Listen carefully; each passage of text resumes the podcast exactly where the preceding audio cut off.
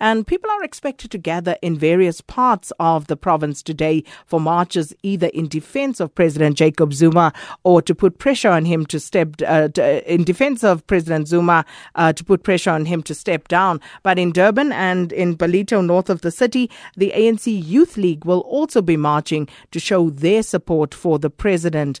And uh, DA and civil society groups obviously want him to go. So these marches are also being planned in other areas of KZN like Empangeni, uh, Pietermaritzburg, uh, Scottburgh, and Mtuba And for the latest on the ground, uh, Vusi Makhosini joins us now. He is in Durban at the moment. Vusi, good morning. And uh, what can you tell us about the situation in uh, eThekwini at the moment? But what we've seen so far is that we've seen people, uh, maybe the, tra- the public transport, is op- it seems to be operating as usual. And then we've also seen people uh, going to their workplaces. But we are yet to see whether, uh, because the, most businesses, businesses in Durban will open uh, after 8 and some at 9 o'clock. We are yet to see what will be the impact of this strike. But remember that there are two marches in, in, in, in the main in Durban. There is a march by the DA, uh, which uh, they, where they were they were put they are trying to put pressure on President Zuma to step down. And there's also another march by the ANC Youth League, where where they they are they are in solidarity or maybe in support of President Zuma to continue as president of the ANC. So, where will the two groups be congregating, and what would be their destinations?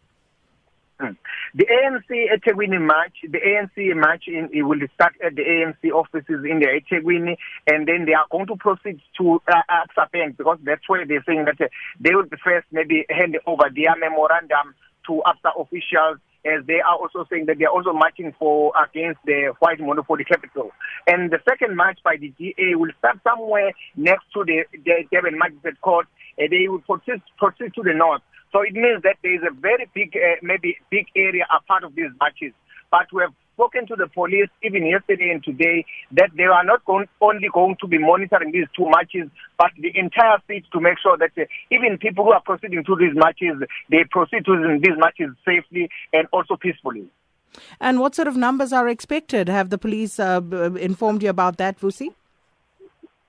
Not as yet, but we are told by, especially by the DA, that they are expecting not less than 10,000 people, but also the ANC Youth League, they are saying that uh, they are expecting not only people of, of Durban to be part of their march, but also people uh, of, from, from surrounding areas or surrounding townships as well. And Vusi, we'll check in with you again later on today. Vusi Makhosini, who will no doubt uh, be very busy uh, today. Those two big marches planned in Durban uh, this morning. And on the forum at 8, we actually will be uh, taking a look uh, and finding out what's happening across the country. And we've also asked you to tell us what you will be doing today, whether you're participating or not, and why. So, South Africans expected to take part in pro and anti